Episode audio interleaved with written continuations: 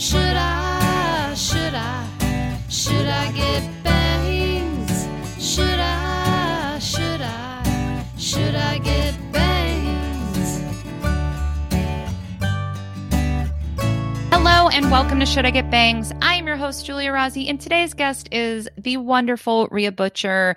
They are a comedian, actor, writer. They have a new album out called Pull Yourself Up by Your Bootleg, great podcast called Three Strikes, and holy shit, I didn't realize Rhea and I had so much in common. This was such a great conversation.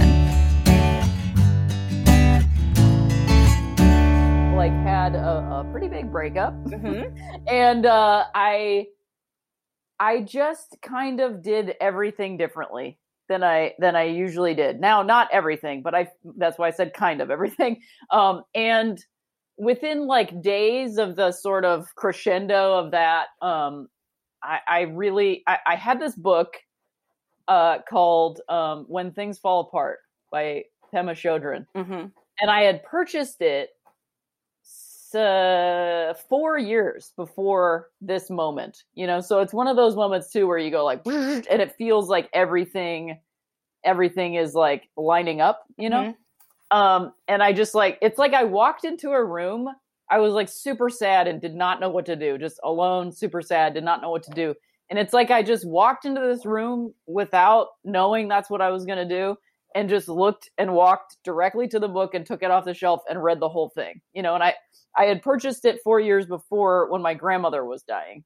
Uh Mm. which was one of the hardest, I mean, probably one of the most difficult things I um really experienced. One of the most difficult things I experienced that I was not experiencing, you know, from like a like watching another human being experience uh death Mhm. basically um was just really incredibly difficult. Um Was that your first major death that you experienced? yeah, I mean, my grandfather had died when I was in high school, but he he literally he was he was like always old. He was 15 years older than my grandmother, you know. So it was kind of like, well, this guy. It's like I was prepared, you know Mhm. what I mean? Even even as a child, you know, and um, I was still incredibly sad. But he also like woke up one morning and then and like went back to bed and died. You know, it was like he just woke up and died one morning. Dream way of dying. yeah, exactly. Like Yeah. the ideal, like that's what we all want. Mhm. You know, like dying at home in bed, you know, at like 88 years old. Um, like he did it, you know, he did it. And uh, you know, and and I had other people in my life that died that that it was really incredibly sad. But this was like my I grew up in my grandparents' home. Like my Mm. mom moved back in with her parents um when I was under a year old. So my grandparents, but more specifically my grandmother, was really like a second parent, Yeah. you know, me because I spent most of like when my mom was working, she was a single mom who was working. My grandmother, me and my grandma h- hung out, you know, so it really felt like a parent, Yeah. um, at that time, and it was devastating. It was devastating, and it wasn't. She was 88, but like she was all right, you know, and it was like this uh very tumultuous like uh like the hospital decided to try out some like uh she was supposed to get a pacemaker and they were like well let's try this uh pharmaceutical pacemaker What? like a medical let's try it out and see how it goes and then if that doesn't work then we'll give you a pacemaker which i guess you know the the thinking there is you know don't if, if you can avoid putting a an 88 year old woman under anesthesia great. However she reacted horribly to it. Um she had a very dev- like it it killed her. Like the medication killed her and they ignored her dnr and resuscitated her. Oh my god. so basically medical malpractice uh, you know and like not knowing that at the time and then sort it's like and so then she was just like not not any it was just like waiting for her to leave basically because you're 88 years old and that all that it was just it was awful. It was awful. And she literally got close to it, i watched her walk up to the door multiple times. You know what i mean? Like i watched her like walk to the thing and just not want to go you know Oh. um and keep coming back. It was not it was wild. It was like a it was like a whole like spiritual it was the first time i really experienced anything like that and and it was just, it was a lot yeah, I mean, I will say this, and I, and I think a lot of us do this. I feel like whenever people talk about somebody old dying, we always, and especially like grandparents, because I, I did this too when my 96 year old grandmother died. I remember like doing, people were like, I'm so sorry. I'm like, oh, but it's okay. She was old. she's just my grandma. It's not like, you know, there's a Mhm. lot of cushioning of that. And the thing is, someone, you know, for anyone listening, I, I feel very strongly like it doesn't matter if they were 105. I mean, obviously, young death is very devastating for a very different reason. Sure, yeah. Um, you know, but you know, someone can die who's older, and it can hurt just as much if they die Mhm. at 80 than if they die at 60. You know, so yeah. I just I I always think it's really interesting because I think a lot of people speak that way, especially when it's a grandparent, and it's like. You know, my grandmother at 96, I mean, she was just this very special, like, she was like a basic like she was an old italian woman that wore black since her husband died 25 years previous or whatever always carrying rosary beads and was just this you know angel on earth and so of course i'm going to be devastated when she died if she was a horrible person you know i would be like yeah. oh Yeah. well eh, 96 yeah Right, but yeah. uh i don't had a good one. yeah yeah she had a yeah i mean it's like it's both things right? It's like i'm i'm so like i know my grandmother was overall ready to go because she had been Mhm. saying that but in that moment she was not you know? It, it's like that was not it, it- you know what i mean? And like um and and also just I, I you don't i don't wish that on anybody no matter not. what their age or anything and and it's like you, i can't control that obviously but um but yeah like you said it's like both things. I can also look at that look back on that now with a lot of like perspective and understanding and be grateful for the time that she did have and all those things like all those things but at the time not, not at all no know, and and- nor should you have to yeah, no. And also, it kind of, you know, it gives me a lot of perspective and empathy and understanding, which I would like to think I would have anyways. However, this definitely informed my feelings around what's going on in the pandemic that the callousness around, like, oh, well, it's only affecting old people. Like, what, you don't give a shit about old people? Like, That- they're still here. you I know mean, what I mean? anything, we should care more because they've worked so hard. I know, I know. And they should all go uh, in their sleep like your grandfather. Yeah, I know. I know. I know. It's it's you know, there's this phrase about like, you know, uh everybody gets old, but not everybody becomes an elder. You know, have you ever heard that phrase? Oh, no, I haven't, but I get Uh, it. yeah, and so I, I don't know the origination of it. I've heard many, you know, different cultures say it, so I think it's just kind of one of those basic human sayings that everybody kind of relates to. And I think, you know, the other side of that is like we we just treat people as old. We don't treat them as elders, you know, in in our culture and our society specific to America, you know, that it's like um I just think it's important. You know, it's I, I think you can judge any society, any culture uh by how they treat their, you know, their the their smallest creatures. You know what I mean? And and to me small is like who like the elderly or children or the poor, you know, whatever it is and like it's just important. Like nobody is disposable. Nobody, even No. even people who do bad things are not disposable. You know, like everyone everyone is here and everyone is valuable. Like and I I mean valuable outside of like worth within capitalism. You know, like I mean, yes. So you get this book when that happened, Yes. and for whatever Yeah. reason, you couldn't read it then.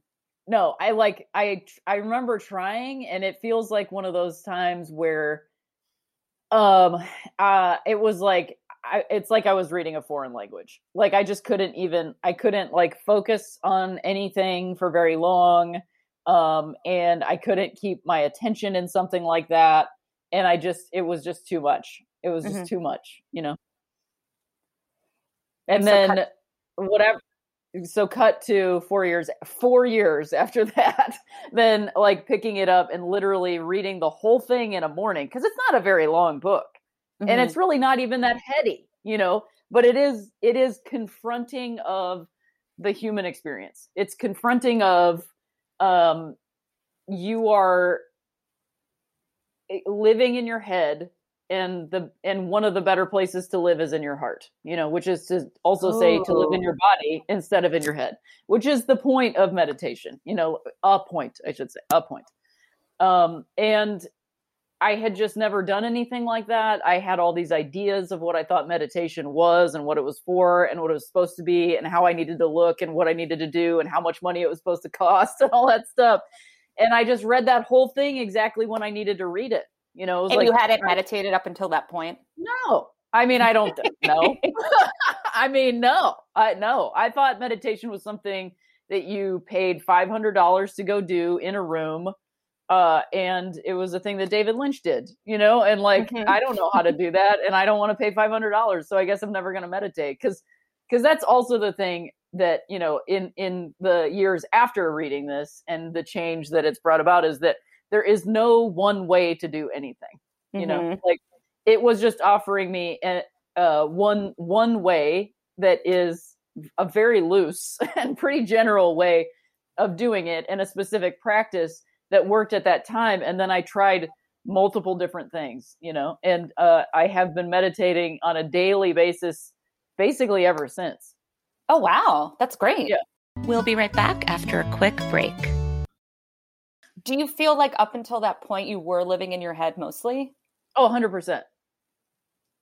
100%. I was living completely and solely in my brain. I mean, living, I- would say 99% of the time. I still had access to my heart because I think, you know, even when I, even when I, a human being, do bad things, I am not those bad things. Like those are bad, bad things that I, I've done. They're actions, you know, that Yeah. that and they have consequences you know and sometimes it's like oh i like i literally made a mistake today on twitter and was just like oh i see why i made that mistake because i i didn't feel well i was mad about a lot of things and i just picked up something and i ran with it you know Mhm. um, and i wasn't slowed down you know and that's what meditation has helped me grasp is like it it is literally a pause you know it's literally just the ability to slow down enough to have a thought go through my brain and just go oh that's just a thought that's not reality And so you saw a huge, so you go through this really massive breakup and you read this mm-hmm. book in a morning. And so this was like a huge breakthrough for you. Like, were you in Yeah. like a, like, so what was the difference? I mean, I, you know, you just shared that shift, but like, absolutely yeah. was it a dramatic shift that occurred? Like, i mean i feel like it is and, Yeah. and the, the reason that it's a dramatic shift is and i don't want to mislead anybody but i felt that moment in that day doing that like truly sitting down and doing it and and trying my best to do the thing that i was presented with uh was a dramatic internal shift mm, on on many levels.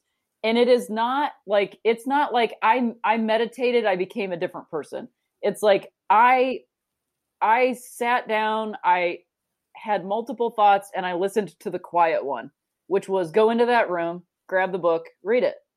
That was it. You know just like very simple thoughts. Like i have had mul- like multiple quiet thoughts over my life and my tendency is to go to the really loud one that's screaming at me.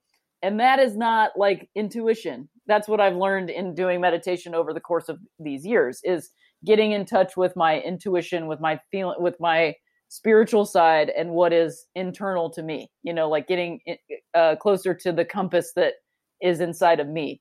And that's the beginning of that experience. And so that's why it was like huge. It was like a huge breakthrough. Um, and then i literally like i meditated and then i i got a phone call moments later from a therapist that i had just reached out to the night before.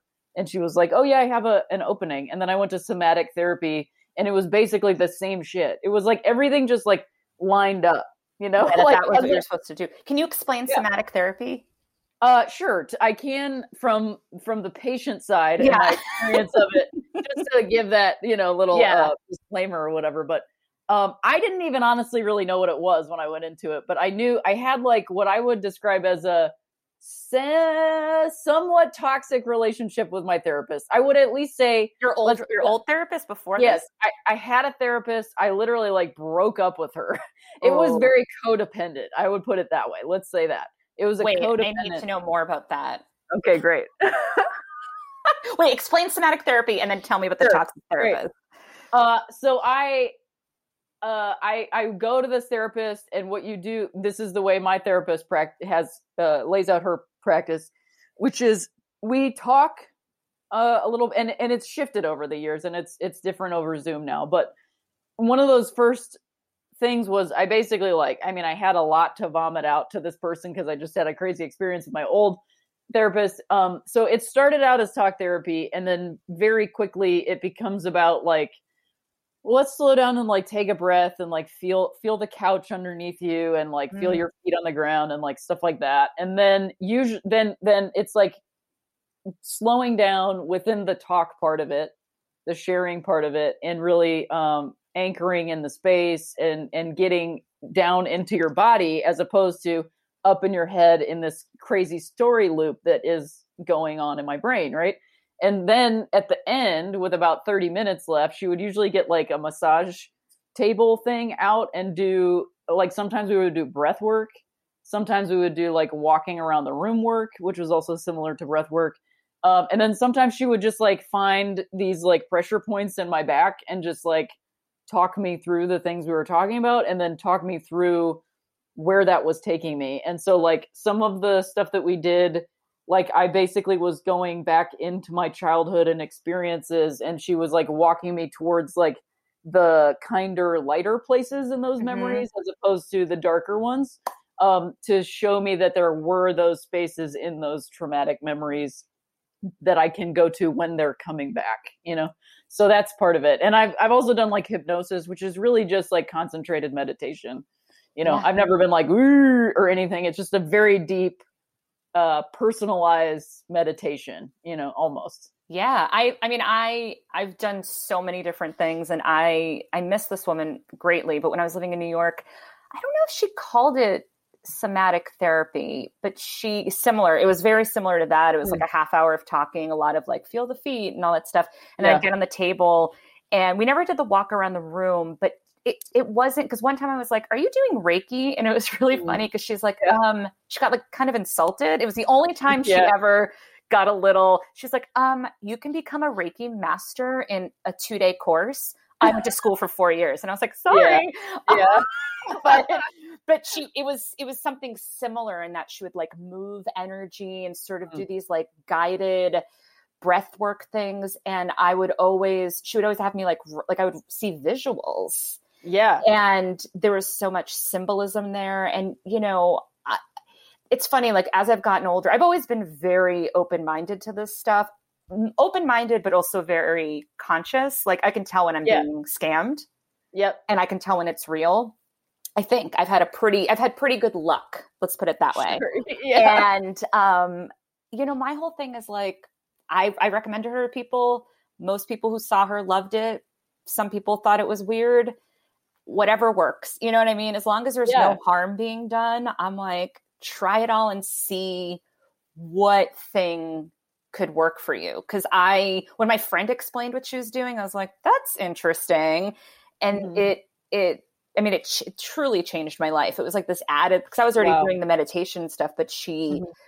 she tapped into something that my other therapy because I, I had been going to talk therapy for a long time and i was kind of just sick of talking Uh, yeah. you know Yeah. that's why i Yeah. started a podcast because i'm sick of Right. talking right well, I mean, that is the thing about you know, and and I hesitate. I don't. I, I so many people on Twitter, and I've even seen this be a conversation on Twitter. And the uh, the the answer is Rhea, get off Twitter. You know what I mean? Yeah, that's, that's what the answer always is. yeah it's a dangerous place for me sometimes. You know what I mean? Uh, more often than not. But, but anyway, it's hard. There, I, there's where's community? You know what I mean? It's like hard to find conversation, and that is one of the places that it happens to exist. But like, literally the tagline i think where I, I know, I know what's happening. yeah I, I'm breaking down is what's happening. but you know, this this sort of like I'm glad that we're talking about therapy as like a thing that is helpful, but like anything in our culture, in American culture, it then becomes the one thing. And then it becomes it's like that one thing is supposed to solve everything. Because like even seeing the somatic therapist, like I need I, I have learned that I as a human being need more than this just one appointment yeah every two weeks to be a whole and like r- like uh you know uh be a whole and sort of like you can't cure it is i guess what i'm trying to say like it's all it, what we are trying to do is grow and evolve and continue you know like therapy i think we set this expect- expectation as a society and a culture that like you go to therapy and then you get fixed you know Mhm, it's like yeah. It's like the you rest go- of your life. yeah you go you break your arm you go get a cast and then it it it resets and then you're fine and it's like that's not actually like how mental health works and like there are many things that you need to learn to do and, and many tools that you can pick up and put back down and like Yeah. try like you said you'd been doing meditation for all this time and then you go do this thing and it's like this whole new level of something else and then that opens up a whole new thing you know it's Yeah. like it, you keep you keep going you know Yeah. time time is not actually real it's something we made up and also our brains are like so limited Yep. you know in our understanding of what any of this actually is Don't even that- get me started on how time's not real. This this podcast will be 20 hours or five minutes because well, yeah exactly exactly time it, it actually isn't not, Well, not in the way that we think and i'm wearing a watch Yeah. you know what i mean like Well, I had a wild. So after seeing this woman, then when I moved to LA, I got a, a new talk therapist. But then I started seeing a, uh, and I still see him. It's a chiropractor who. Uh, He Mm. doesn't crack you. It's like I, really, I had one too yeah, really deep, like muscle work. yes And yes. his whole thing was about, um, and he's he's like a white coat. You know what I mean? Like he's like a doctor. Yeah. It wasn't. I didn't. There's no crystals in his office. Like I, I had no. There was no clues that he would be. I'm, I'm making a, a body movement right now, but no one can Yeah, see me. right. Like a like a way like a ooh, you know. Uh, and then he starts asking me about my childhood and trauma and all this stuff because his whole thing is that trauma lives in your body and that's what causes a cer- certain kinds of pain and that blew my mind because i was like oh my god i didn't even realize i needed body work yes because talk therapy you can talk about all this stuff but then there's like stuff that still lives physically. in your body and and I- as you talk about it your body is reliving it as you're talking about Ugh. it which is what the somatic therapy did for me yeah. is to recognize that thing that you're talking about because i was also going to body work and i had a similar experience with a chiropractor who did have crystals in his office and there's other i love I'm- crystals. of course me too. You But, have to if you live in la you have to. You Yeah. have to be okay with it. Uh and i went to him for years and i would feel great. And then guess what? I would go back to my life and then my shoulder would hurt again. Yeah. You know and then i found out oh i need physical therapy also. So i need like physical therapy the chiropractic adjustment and also somatic therapy so that when i'm emotionally experiencing that thing and my body starts to experience it somebody goes what are you feeling in your body right now? And i go oh i'm my shoulder hurts. And like all of those things i needed all of those things for my shoulder to be 50% better but my shoulder is 50% better yeah you know what i mean and so you had so i want to hear about the shitty therapist because i actually do this think this is a very important so I've, I've, I've talked about therapy a lot on the podcast and sometimes my sister Great. comes on the podcast because she is a therapist and Wow. i and i she's not my therapist but she comes on as an Good. expert uh, i might even have her on at the end of this one we'll see but i Oh, yeah. she so I'm, I'm a huge advocate of therapy but i'm so glad that you brought up having a bad therapist because i i had a bad therapist once too and i mm-hmm. think it's really important because like just like you're saying you know you sometimes need multiple tools yes. to work on things.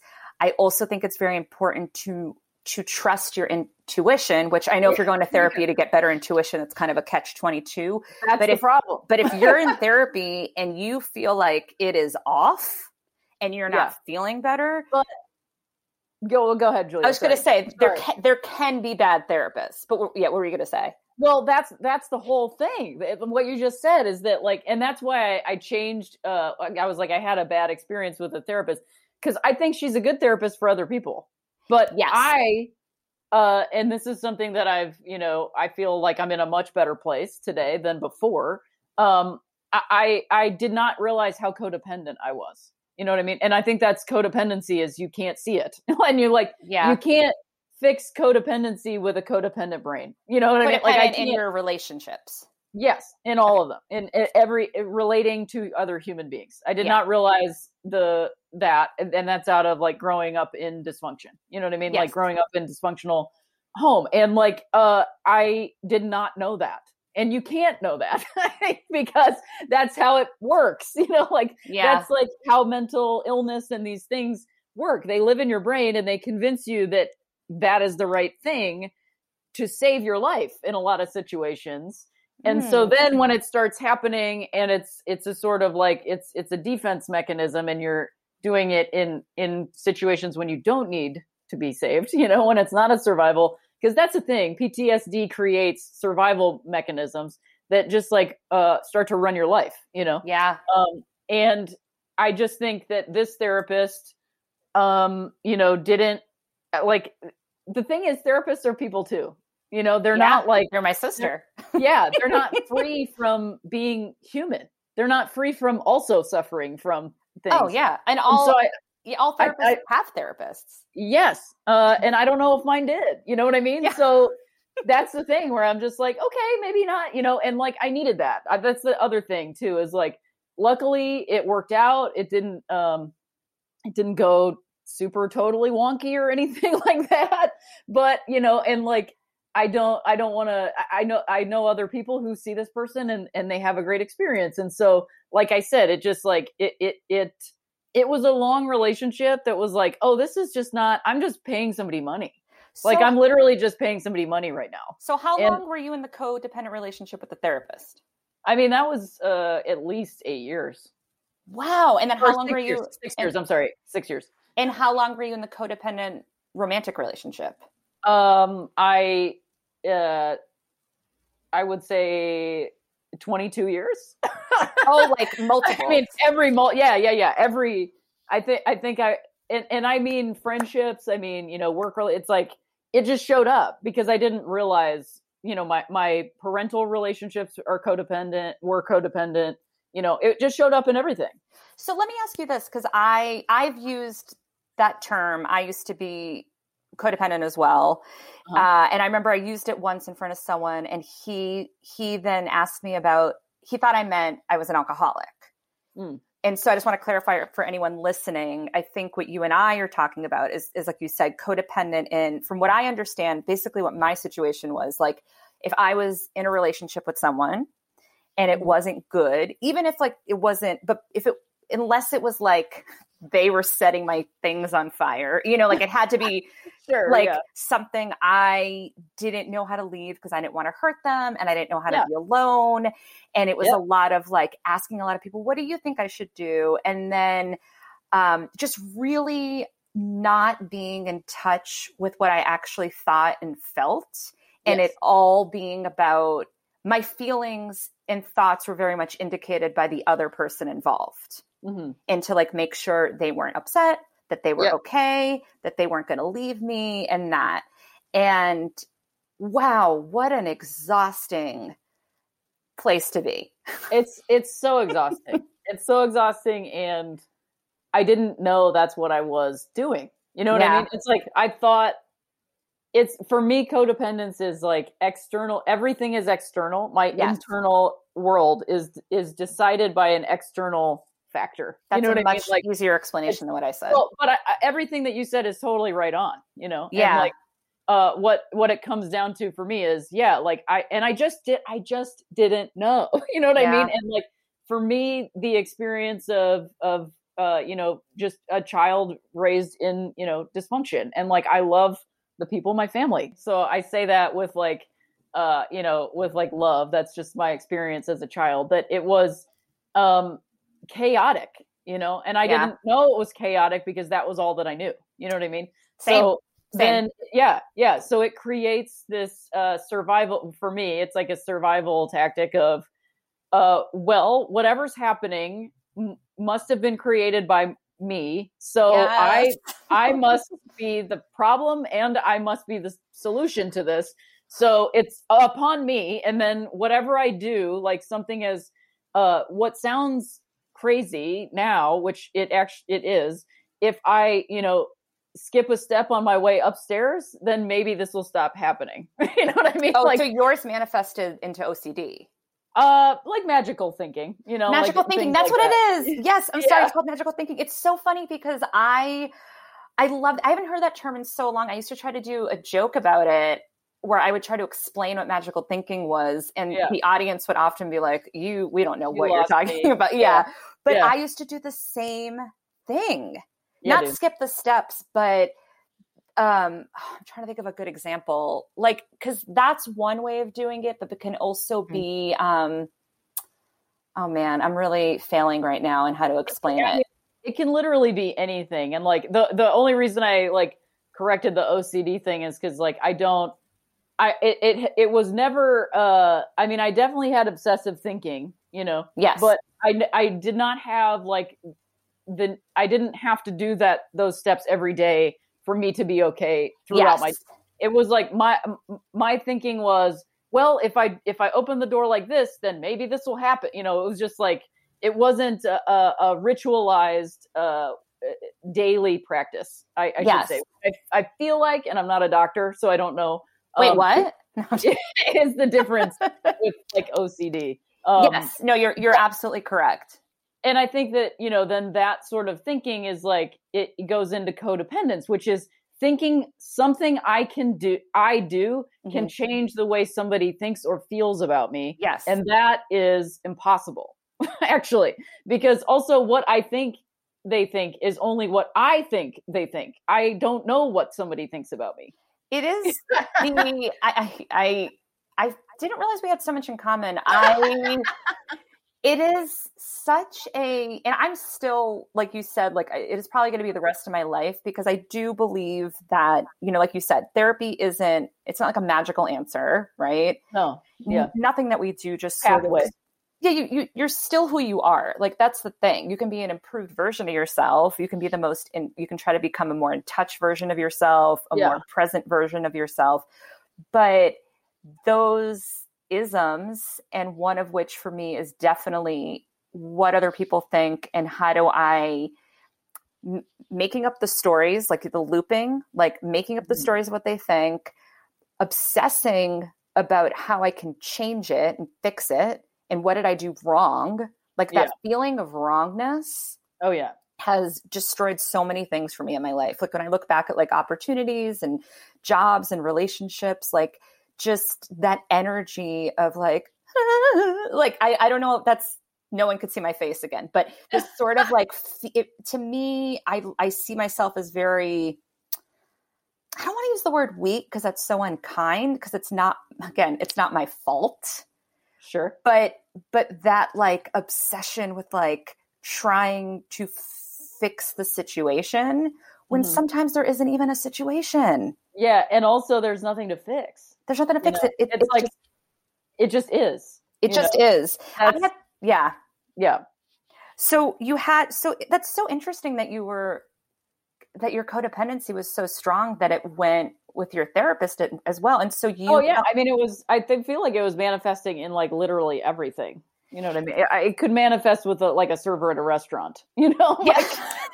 because i just was i was just on edge at every interaction that i had you know? Uh, uh, and i don't want to it's not I, I mean i just i had like severe anxiety. It's like severe baseline anxiety all the time you know? And so, did you?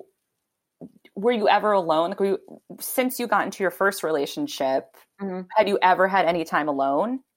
well when you, do you mean was i ever not was i ever single Yes. like and not not dating no not really okay. And so, did you take any time? but i spent alone time you know Yes. but i was always like blah, blah, losing my mind you know But so, did you think that, um, like, so bef- when you had that big breakup and then you read the book, did you then take time alone or no? um yes i did So that was the first time you were single Mhm. for a little bit. How long were you single? um it was months I mean, hey, it's okay. yeah no it's totally okay because it totally worked out and it's Is that like, the person oh, you're with now? yes Oh, wow. Okay. yeah They're right next to you. she just yeah she just walked in Um, she says hi Hello. well, I mean, I uh, similarly, I had before I married my husband, I had I had gotten out of like a I was married and then I got divorced, then I immediately got into another codependent thing, and then I promised myself I would be single, and I do a lot of air quotes because like I had a lot of flings. yeah That's But I- single, no? It it was, but I, I would get attached to people. Like I, I was single for a year, but I would say the first three people that I was Yeah. You were ready to mingle. I, I was I well no, I, I wanted to mingle with only them and they were like, Oh, yeah. Hey, what are you doing? And then but it was um it was really hard for me. It was really Yeah. uncomfortable for me to go with the flow of like talk about wanting to control the situation. Like if if some suddenly someone didn't, you know, wanna if the vibe was off in dating or whatever, it would be Mhm. like, well, what did I do wrong? Right. Yeah. Instead of just no, this just isn't like a Maybe this just isn't the thing. this just isn't the thing. Right.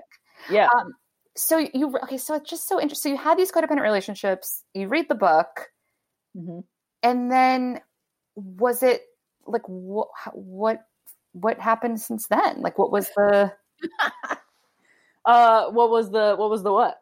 I guess what was there like a moment where it sort of clicked, or was it just sort of over time, or you know, both. yeah, yeah that's been my experience um i've you know had uh you know different how how do i put this uh i mean it just led me down a path towards different things you know like one of the other subjects that i brought up to you for this podcast was like so i feel like something else that changed and that i was able to do through this same practice like it was just moving towards uh the light instead of like the fear and anxiety of you know failure or did i do it wrong or whatever. It was like i i just like made this promise to myself which then i realized like oh i was making a promise to like the universe where i was like i'm just gonna say yes to things. And we were talking at the top about like i said yes to too many things and then i would cancel it. But i was like i'm gonna say yes to like friendship and like Mm. community and like i'm not going to do stand up right now. You know like that's actually not the place i need to be right now you know like and i just it was like i had this thought one time and i said yes and i did it. Um and then somebody like asked me to dinner and then that's how i like met my partner. Like we just sat down across from each other and it was just like this really nice way of meeting some you know what i mean? And i, I was just like because i had similar i was like all right well uh, shouldn't shouldn't i be single for x amount of time and shouldn't i do it like this and do it like and i was like no that's like an old way of thinking. That's Mhm. like really loud obnoxious thinking and like this is just like just follow the thing just follow the path that seems to be unfolding in front of you um and i've you know stubbed my toe on plenty of rocks but i feel like i continue to go down that path instead of like um forcing something and like just like bending metal until it snaps you know like that's that's i feel like how i was operating for a really long time of just like i have i have to force this thing into this other thing and then it has to go like this or else everything is wrong and like you know that's not actually how it works yeah. And so I mean, it can but it's it's really uh excruciating you know so the dinner invite was it someone you knew or didn't know? it was somebody I knew, um, and uh, it was like a musician that I knew, and, and they happened to be in town, and they were they just texted me out of nowhere. You know, it was like somebody that I was friends with, but not like super close or anything. And they were like, "Yeah, I'm having dinner. Why don't you come to this thing?" And I was like, "Great, sounds good. I'll go." And you just went with your intuition. yeah, I just went with it because I was like, you know, I would always say yes to things because I thought it. Oh, I'll get this job or I'll get that or this op. You know, it's like everything had to have some other meaning to it, you know, or mm-hmm. like some ulterior motive of like, well, who's going to be there and what's going to happen? Do I need to? But but you know, all this stuff. And I just was like, that sounds fun. Yeah. You know, like, oh, that sounds fun to do. It sounds like you were really which i think is a very common thing like living outside of yourself which you know is the whole point of like meditation and mindfulness because I, had two it's so funny because when you told me the thing about the book and the breakup uh, i have two books that have so when when i was getting my divorce i had Mhm. already made the decision that i was gonna and i had a really lovely marriage it just Mhm. wasn't the right time Yeah. um, and I probably shouldn't have gotten married to begin with, but uh, I knew that I was going to ask for a divorce, but we had already had tickets to go to a cabin with his whole family oh, in oh, Montana. my. Oh, so wow. I went knowing it was essentially my goodbye. It was Wow. time I saw his parents. And they had no idea. And I was like really having a hard time. Like I Wow. did not have a good poker face. So, you know, we would be like hiking and looking at moose and, you know, you get just like crying the whole time? Well, I would be like, I use the bathroom. And then, you know, we're in a cabin. So there wasn't that much privacy. And I would just lose it. And for some reason, I brought Eckhart Tolle's, sure? uh, the power of now. it's, uh, wait, what is it? Uh, did he do the power of now? Is that He it? did Power of, no, wait, is the Power of Now? Yes, I believe it's the Power of Now. If I'm saying the wrong book, but it was, it's the Eckhart Tolle's book. Yeah, I think it's the Power of Now. It's really intense. It's really heady. And also so in the just just even the phrase "the power of now" in that scenario is Oh. incredible. I'm I, I mean I don't want to laugh at your You pain. but like that is the most like hilarious thing to be reading in that moment. The Yep. power of right now. And so I would be reading it and then I would go in the bathroom and like cry so hard I would basically vomit and then Oh come my out God. and be like, they're like, Are you okay? I'm like, it's a really intense book. And and so that was and that like made a huge shift. I mean, I already had made the decision to end the relationship, but that book definitely, I guess, cemented some things for me. And then oddly, it's funny because th- these are both like two of the most intense books I've ever read. And then in my my second big breakup, I started reading Untethered Soul. Oh my! Have you read that? No. So that one hits upon a lot of mortality stuff. sure. Actually, think, yeah. and it was. I think I was audio listening to it. oh no. Ugh. I mean, it was it was during the single year where I was like having fun and having flings and stuff. But like, there's this one part in, in Untethered Soul where he's basically like, if you, the way he worded it was essentially about like, if you knew you were going to die yeah. in the next, I don't know if it was like week or month or something like that, like, would you be spending your time the way that you're spending Right. it now? Right. And I was like, absolutely not. Who wrote that one? Uh, that is, I should know these things. It's okay, I'll you share it all. It's um, wait, untethered. So, oh, Michael Alan Singer. Okay. Yeah.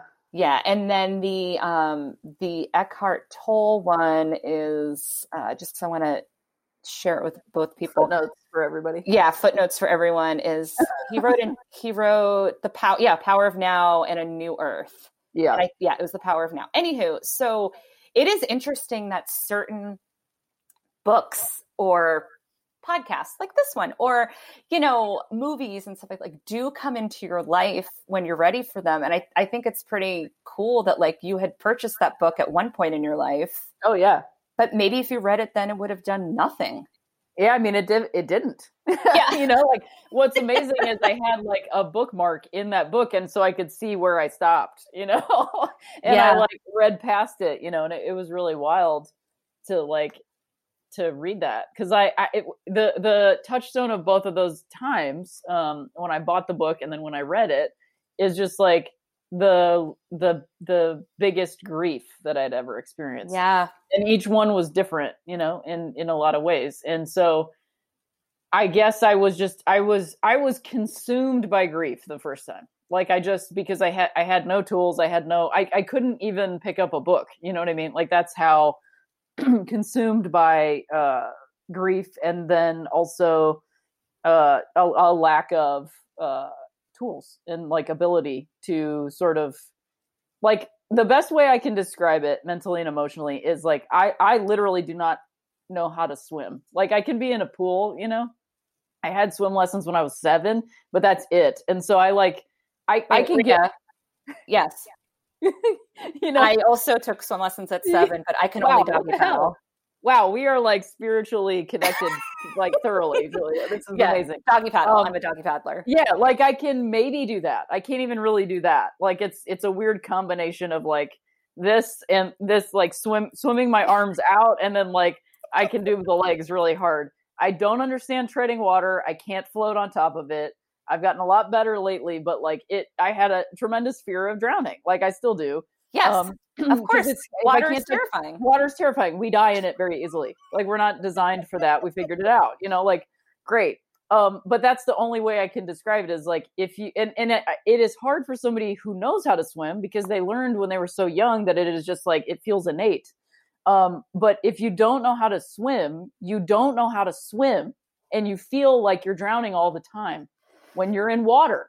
Whereas somebody who knows how to swim feels as though they're swimming until they are drowning, you know? And so Yes. that that to me is like, you know, the, the person who's able to swim has been given those tools. And it's not neither is like a privilege or anything. It's just an experience. And so like I just I did not know what to do. I did not know what to do. Rhea, I love I I've used the analogy of drowning a lot, but I've never thought of it in that way of like if you yeah, if you, if you don't know how to swim, you do think you're always drowning. Yes. Yeah. And I it have- is I have drowned before though. well, but you made it out. right? Well, I thought I was was dying. I mean, Of course you did. It was. I think I was 11 and I was at a place called Water Country in Nashua, New Hampshire. Oh. And the the theme song to Water Country, I think it still is. It goes Water Country, Water Country. Ooh, have some fun, have some fun. and I hear it as Ooh, I am dying. I am Yeah. dying.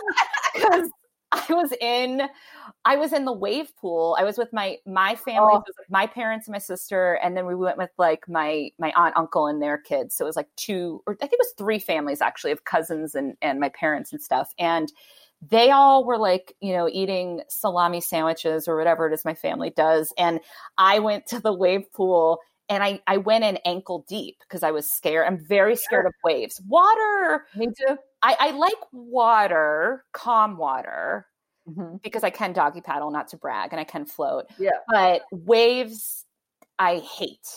Yeah, they're scary. They're violent. They're Mhm. mean. They're you can't play. I don't like it. And so uh, I was in ankle deep, and then the wave pool just like started, Yeah. and before I knew it, I got dragged under. Yep. And I remember my little eleven year old body. I remember the swimsuit I was wearing, and I just remember my head going, "Oh, I'm dying." Yeah. And I didn't even try to paddle out. I just went limp because Right. I was under there for so long. And then, uh, right when I was, I think, dying, this woman lifted me up and I was now in eight feet of water. So I had traveled from, wow. You know, six inches front to the back. to front to the back. and I think the lifeguards probably saw me and thought that I was just like playing. And so this Right. woman lifted me up and she was like, Are you okay? And I was like, No. And Yeah. then I walked to my family and they were like, Where have you been? Like, we're almost done with all the mortadella and prosciutto. And I was like, Oh, I almost drowned. And they all, I think they all started like laughing at me, Of which is very unlike them because my mom is so overprotective and like Sure. very my parent like very like frightened and stuff but i think they were so i was so upset that they didn't know what to do but laugh Mhm. and Yeah. i i mean i've been terrified of waves since um wow that was a tangent but uh No, I I, feel, I was right there with you. I had a not a similar experience, but I I was in a wave pool and that scared the shit out of me too. Also, wave pools are kind of like the craziest energy. Like my friend uh was like my friend Nate was like just talking about like how much actual energy we have to create to make a wave like that is bonkers insane that we waste that much like actual like coal energy to do that when you really think about wave it. Yeah. when you can just go in the ocean Yeah. it's like it's very against God, you know what I mean? To do that. It's such a waste. So you said something earlier that I wanted to go back to because I think it's really important. It's something that I learned Yeah. very recently. So you were talking about intuition and you were talking about anxiety and I something I've really struggled with in my meditation and mindfulness practice is I think I have very strong intuition, Mhm. but sometimes I don't know if I'm having but because I have such strong intuition, then sometimes when I have a paranoid thought, Mm. I'm like, It well, is that like my intuition. Yeah is that my intuition and i really couldn't find i recently found a good explanation of the difference but i'm curious to know if you Hmm. have an explanation of the difference for yourself I mean, I think it's a it's a daily practice getting to know that. You know what Yeah. I mean? Like it's it's there's I don't think there's a for me my experience thus far has been that there's i don't know that there's ever going to be an an answer that settles it. You know what I mean? Mhm. uh, each time is different, you know. But I do know that um, one thing that I've learned that I take into account when when this anytime I feel an urgency, if I have a thought that is paired with urgence, then that's not intuition. Yeah. Okay. That's cool. like that's my will, you know, or my like ego or whatever. Um, getting into like fear based things. If if I feel an urgency, now of course we're not talking about like somebody call my partner being like, I need an ambulance. Like that's very different. like Yeah. if I'm in my house and my brain is like, you got to get on Twitter right now, like then I should probably not. Let's let's not do that, you know. Or you got to go do this. You got to call this person. You got to do that. Like that is definitely if there's urgency involved, um, then the best thing is to probably wait, you know, Yeah. and see. Um, because odds are, when when that comes up that way and I don't do it, everything's still probably fine. Yeah.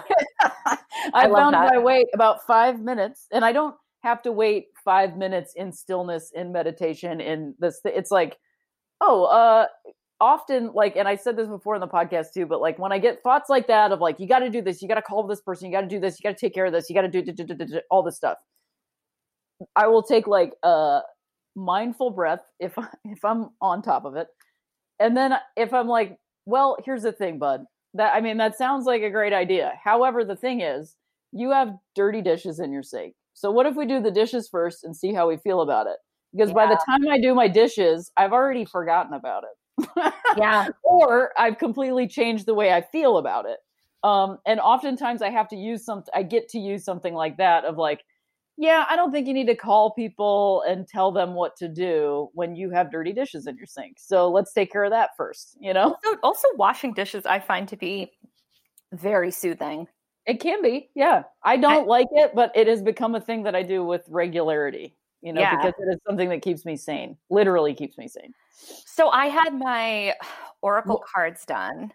Oh, yeah. and this woman was amazing she's an intuitive it wasn't like it wasn't you know a, she's not a psychic and she but she has a therapy lean to what she does and Mhm. um uh, my sister knows her through work and so i had her join and i uh I asked her about this because she was saying that I have really strong intuition, but then we also talked about anxiety. And I was like, well, what, how do you see the difference? And it was a very similar response to what you said. So I, I think you're on the right track. Uh, which, uh, which, you know, well, you're, if, if you intuitively feel like you're on the right track, then you're on the right track. But she said, Or- yeah. she said it wouldn't, you're, when you're having an intuitive thought, there isn't that like sort of electrical fear behind it. Like, Yep. So for example, and the two examples I can think of in my own life are that so what my anxiety tends to manifest uh, a lot with like social stuff. So kind of what we were Mhm. saying earlier about like other people. So sometimes I'll be like, so and so's mad at me Yeah. because they didn't text back. They have a life, you know. Yep. But I just Yeah. you know i've i've unfortunately you know maybe i had a couple bad instances as a teenager with friends and now i everyone i'm afraid everyone's mad at me. So if my reaction to that is oh my god what am i going to do? What did i do? I'm going to co- I'm, let me go back and read our text and see what i did wrong and and it's like coming from this panicked place then that is anxiety. But if it's like huh so and so's being kind of weird you know what? I'm going to give them some space or like i'm going to check in and there's no fear behind it Yeah. or you know what that person doesn't like me oh well i just know that now you know like if not not that it's so easy like of course it hurts when Mhm. someone is being off but so many times it actually has nothing to do with you I would say every time it has nothing to do with you. well but sometimes you do get you've never had i have had situations before where i've been like it's, i feel like my friend and then very very rarely like i'm talking about like one out of a you know I know. That's what I mean. That's like, yeah, that's so little. One Yeah. out of a thousand. yeah but that one out of a thousand I mean, yeah, it is one. And but but you know that's that's so that's still so rare. You know. yeah but i'm saying So i do think it's a hard thing Which thing is a hard thing? to, to differentiate anxiety and intuition. Certainly, because they they all live in the brain in a in a language way. Yeah. But in, intuition is also in it's in your body, in your heart space.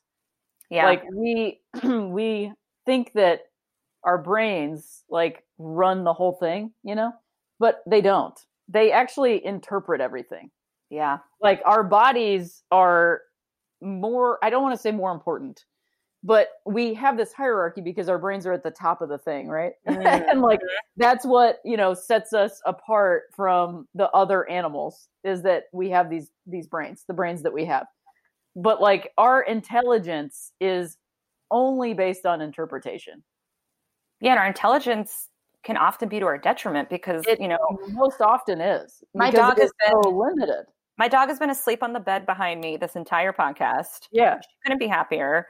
She woke up two hours ago. She Sure. slept 14 hours last night. She Yeah. shit. She ate some treats. She doesn't give a fuck who's mad at her. She doesn't No. care who's texting her back. nobody's mad at her She doesn't have thumbs. but that's like that's also just like an old story that everybody's mad at me when i get stressed out I, my brain convinces me oh everybody's mad at you and it's just not true You have that too? oh yeah oh yeah but here's some somebody told me this about anxiety and also um you know like depression like um uh worry about the past is is depression and worry Yes. about the future is anxiety and Yeah. so like the best way to get out of either of those things is to be in the present and so like yeah there's so many times that i have gone played the tape out that like oh this person isn't responding to me because i don't like like we're in this podcast right now and my friend has sent me like a bunch of text messages and i know that i'm not upset with that person i have nothing i'm in a podcast right now and so that Yeah. is i'm committed to this podcast and so i will text her as soon as i get out and i know that about myself therefore i can give that to other people Yeah. and just go like oh that person is probably has something going on Yeah. you know even though my brain is like see see they don't like you but it is just trying to make me really small and it's trying to have me have a tiny little sad life you know Yeah. and uh, that just isn't what's inside of my heart you know my Yeah. heart is like i don't know man let's find out let's have fun let's go try it out but like that is a vulnerable place you know Yeah, and- uh, and it's only recently that I've I've begun to learn the difference or like what vulnerability actually can be. You know, I thought it was just like sharing all your trauma with somebody. no, that's not it at all. Actually, I I that can be very violent. yeah, like Bre- Brene Brown. I'm gonna misquote her. Do you know you know Brene Brown, right? of course, yeah. Yeah, the the vulnerability queen. Um, Sure, yeah. I remember her saying something along the lines of like that we think vulnerability is sharing it with a lot of people, but that's actually I forget I forget the term she used, but it's Yeah. like when you're attacking people with all of your feelings and thoughts, you really need to step back and think are you sharing because you're seeking validation? Yeah. Because that's actually not vulnerability. But if No. you're sharing because you're connecting, hmm and there's like a true sharing of feelings and ideas and that's actual vulnerability Yeah. and that really stuck with me because i thought it like changed my comedy in many ways too Sure, sure, yeah. It'll know? change the experience of comedy. Period. yeah exactly when you're just like, You're like, oh, yeah. um wow well this was so good i feel like i have so many more books i want to read uh yeah i mean i was gonna share because like that quote that you I, I know you're wrapping up but i, I just wanted to toss out there that um something Yeah. that i listened to recently that's relatively short yeah um that that feels like perhaps that person that that wrote the untethered soul maybe Mm-hmm. got this from but um the four agreements have you ever read that Oh. or listened to that Jo- Don Miguel Ruiz, The Four Yeah. Agreements was is one of the books. I haven't read it yet this year, but I read it once Yeah. a year. And Oh, I've nice. given it Yeah. to so many friends. hmm yeah it's a power powerful thing Yeah. and What were you gonna say about it?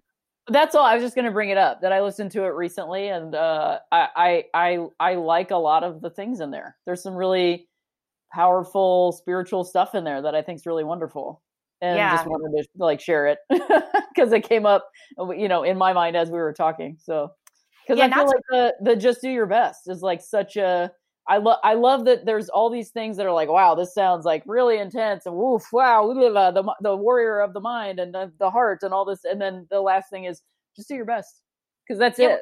that that is the thing is like just do your best. And that's Um, what therapy is like you said, it's not going to cure you, but therapy is supposed to help you be your best with like the tools you have. And, yeah and and it, it's, it's it's a way to get things out and look at them you know Yeah. like these things that we hold in because we think they're shameful or whatever and and i mean that's mindful sh- you know like the stuff that people share in comedy it's like you should maybe see a, somebody about that. But you know, you know, not because it's like it's just like uh, you know, I you, I I I found myself do it's like, oh, is this why am I sharing this right now? You know what I mean? Like what am I trying to get out of this? And Yep. if you're you have to get to the place where you're not trying to get all the time, you know, where it just is. That Yeah, there's that that to me is like that to me is also indicative of intuition versus whatever whatever Yeah. other ego it whatever you want to call it subcon you know getting into the subconscious is like there's there's no i have zero expectation there's nothing i'm trying to get out of this or gain or change it is just it is just me it just is like oh i'm going to try this i'm going to do this you know Yeah, when you're just trying to gain stuff, you actually end up feeling empty.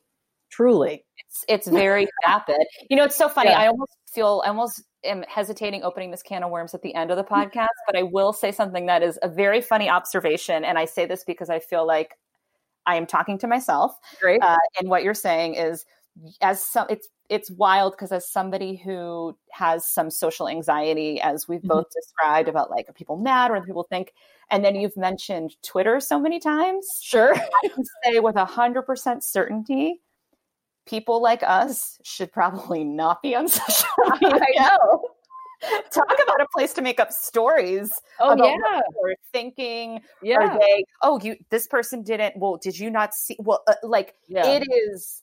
I don't even. Thank God this wasn't around when I was a teenager. Oh yeah, I don't think I would have made it. Honestly, Yeah. like it would not. I would. I thank God, you know, literally. But like, I mean, I would say today, like I like I made a mis. I did. I made a mistake. I shot off a tweet that was like just misguided and short sighted. And luckily, like here's the here's the upside of it. Uh, I have connected in ways with people who are willing to say, "Hey, hey, buddy," you know, and Yeah.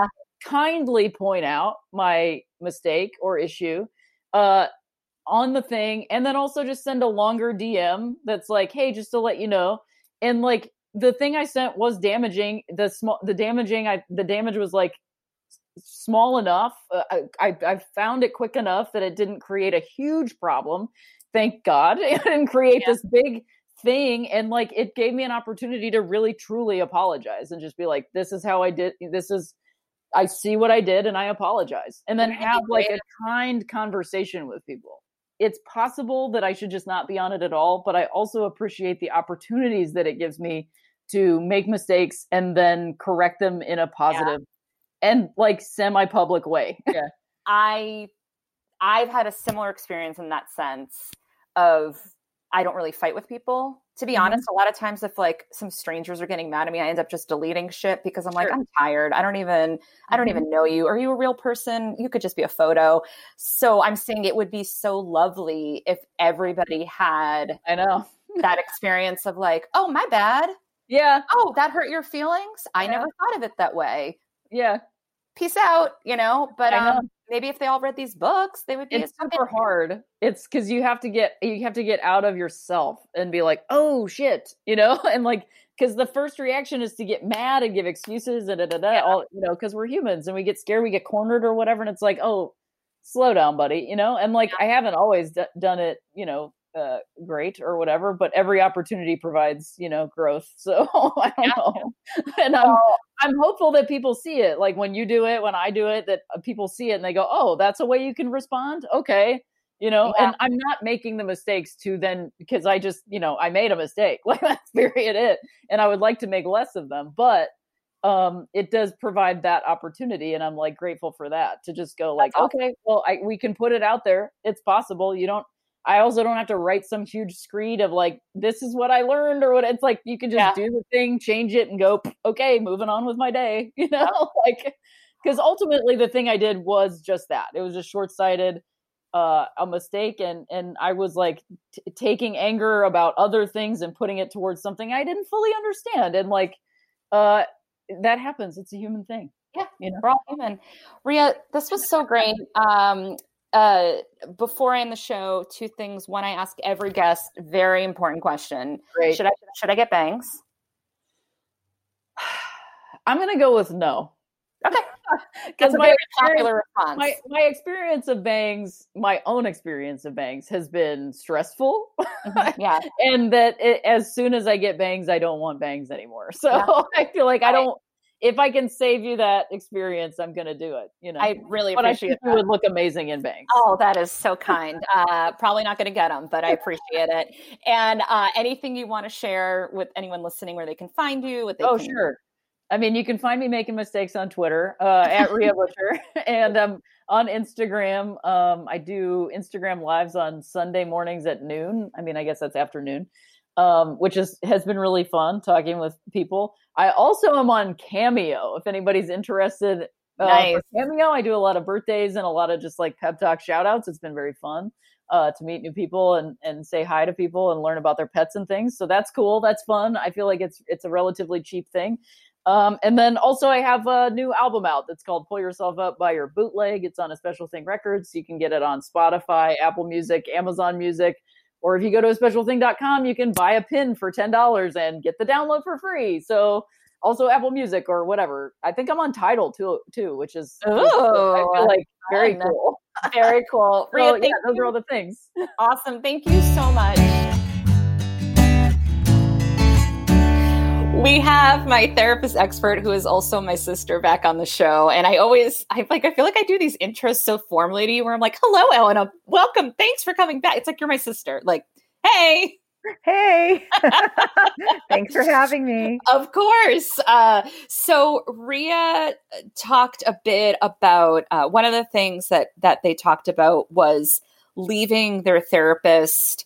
Um, they described it as being a codependent relationship, not the best therapist situation. So I thought something good to talk to you about as a therapist would be how does one leave a therapist and how does one know if they should leave a therapist? Like what what would you define as a bad therapist, I guess? Sure, sure. Yeah, no, definitely. Um, that is ironic that with the codependency and feeling bad about leaving, because that is actually the big thing is like some people go to therapy and then that might be something that they're actually working on is like, you know, I feel bad, you know, I feel responsible for someone.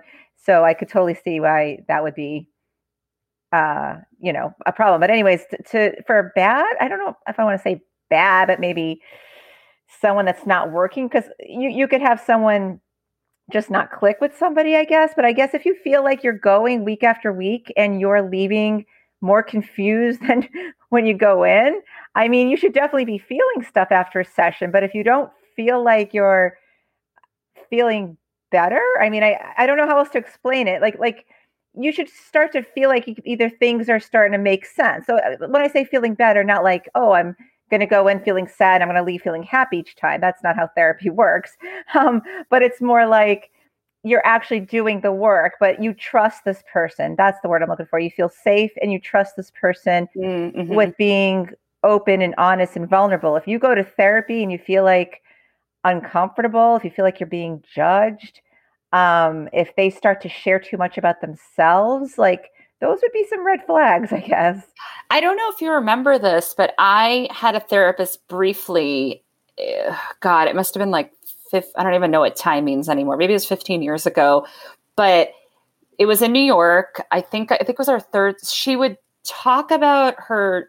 Like I, I totally like it when people, including therapists, refer to their own life as like, well, for me, you know, this like I, it's relatable, right? But she would latch onto something I said and then talk about her daughter for like 10 minutes it, it was a very long time where i'm like wait who's mm-hmm. the therapist here? And then one time i felt like she was dozing off which i was like okay whatever she's sleepy. But the the main thing that made me leave and i actually got advice from you to leave was that i started seeing her mostly because at the time i had i was like bulimic ish i say ish only because you know like many things in my life in the past i had a hard time fully committing to it. I would like go through phases of it right?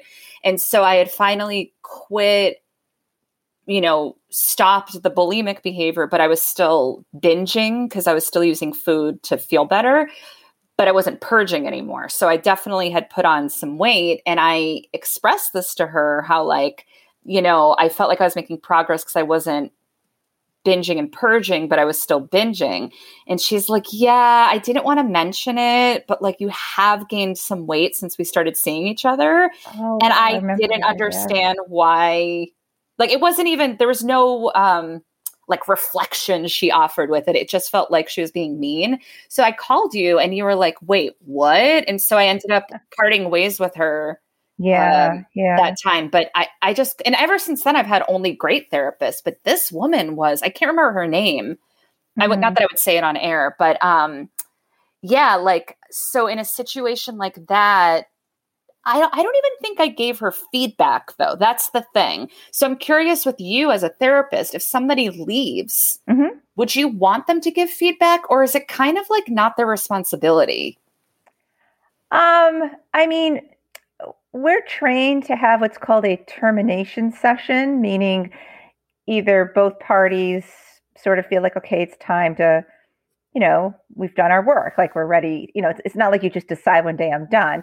Um, but I have had clients for whatever reason, maybe, you know, there's something called transference that happens where, like, you might remind someone of someone else. Like, that's why sometimes you may not get a job. Like, you might remind someone of like their ex that they couldn't stand. And it's not personal, but it's like, oh, it's just, they probably couldn't imagine hiring somebody that reminds you of their ex. You know what I mean? So I've had clients say to me, yeah, I don't know what it is. I just feel like we don't click. And, and it's, it's okay. Like, I want them to get, you know, whatever they need. Um, and then other times I've had people, I guess, like ghost me, if you will. I mean, it's happened a couple times with colleagues, but um, yeah, they don't owe you an explanation, but we have been trained when it's time to end, whether they're ending because they just, you know, it's not working or you both decided is is you're supposed to kind of this like kind of goodbye therapeutic session.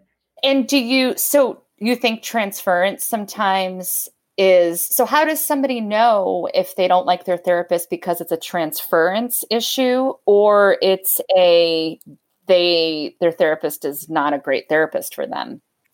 Yeah, yeah. So it's like counter transference, transference. Um, forgive me, I can't remember which one is with which person, but that's that's the two terms. Um, I think you know, depending on the person, if they're someone that is going to therapy because they are a people pleaser and they avoid conflict, then they may not feel comfortable bringing it up because they might see you as a position of authority and they don't want to hurt your feelings Mhm. um, because they feel responsible. However, if they have no problem sharing, it actually could be a very therapeutic. Uh, uh, I have actually a, a story to share. I ran into a client of mine in the grocery store once, not knowing I ran into her because she came to a session, and at the end of the session, I thought she was acting kind of different. She said to me, "You know what? I saw you at the grocery store, but you didn't say hello to me. And I said, Oh my goodness, I did not see you. Like, I really did not see this woman. Um, and she took it very personally and was afraid to come back to therapy because she thought I was like ashamed to see my client. Like, it actually became a very therapeutic session. And I'm so thankful that she brought it up because it helped her realize this narrative that she goes in her mind and how she personalizes things very easily. Oh my God. I had, I had this uh, therapist in New York who was fantastic. But one of the things I would talk to her about was uh, how sensitive I am when people don't get back to me. Ah, and that was like the main thing that we worked on. She was also like an energy healer. She was amazing. And uh and that one of the main things I, I talked to her about was sort of this paranoia of like thinking people are mad at me or like you know thinking the worst like what did i do wrong? Like it's it's very it's a very annoying quality. And she was awesome in helping me with it. And then i i texted her when i had my baby earlier this year just because i thought she would want to know. I don't know. Maybe I like crossed a boundary, but I, I thought we were cool like that. And she didn't respond. Like I sent a baby photo and I was like, hey, I just wanted to let you know because we had talked a little bit about that in our sessions too, about like me possibly having kids. And she didn't respond. And I was like, don't you remember the thing that we worked on was that I don't do well with people not responding to, oh my goodness. but I wish her the best. Um, the transference thing, though, is really interesting because not only in therapy, but I, I had an acting teacher tell me that once because I had a really like bad interaction with a potential manager and and they kind of like fucked with me for no reason. I remember telling her about it. I'm like, am I being too sensitive? She's like, no, I I bet you anything you reminded this guy of like an ex-girlfriend or Mm. like a bully. And I was like, oh, okay. So now I just use the transference excuse every time I don't book a job or anytime any I'm like, oh yeah, it's not me. It's because I remind them of so and so. So that's a good delusional tip. Yeah, you like you provided. just don't know. Why believe the story? There's no fact behind it, so you may as well say, "Hey, it could be this, it could be that." You just don't know. That's the part that's hard to accept. Oh man, what a waste of energy trying to figure out everyone else. But you get paid to figure out other people. But I'm saying for the average person, Right. You know? um, well, thank you so much. Uh, Yeah. And obviously, you are a perfect therapist. So uh, that's all. Thank you, Elena. Thank you. Bye. Bye. Thank you so much for listening. If you're enjoying the show, please rate and review it on iTunes or wherever you are listening to it. And I will see you next week. Bye.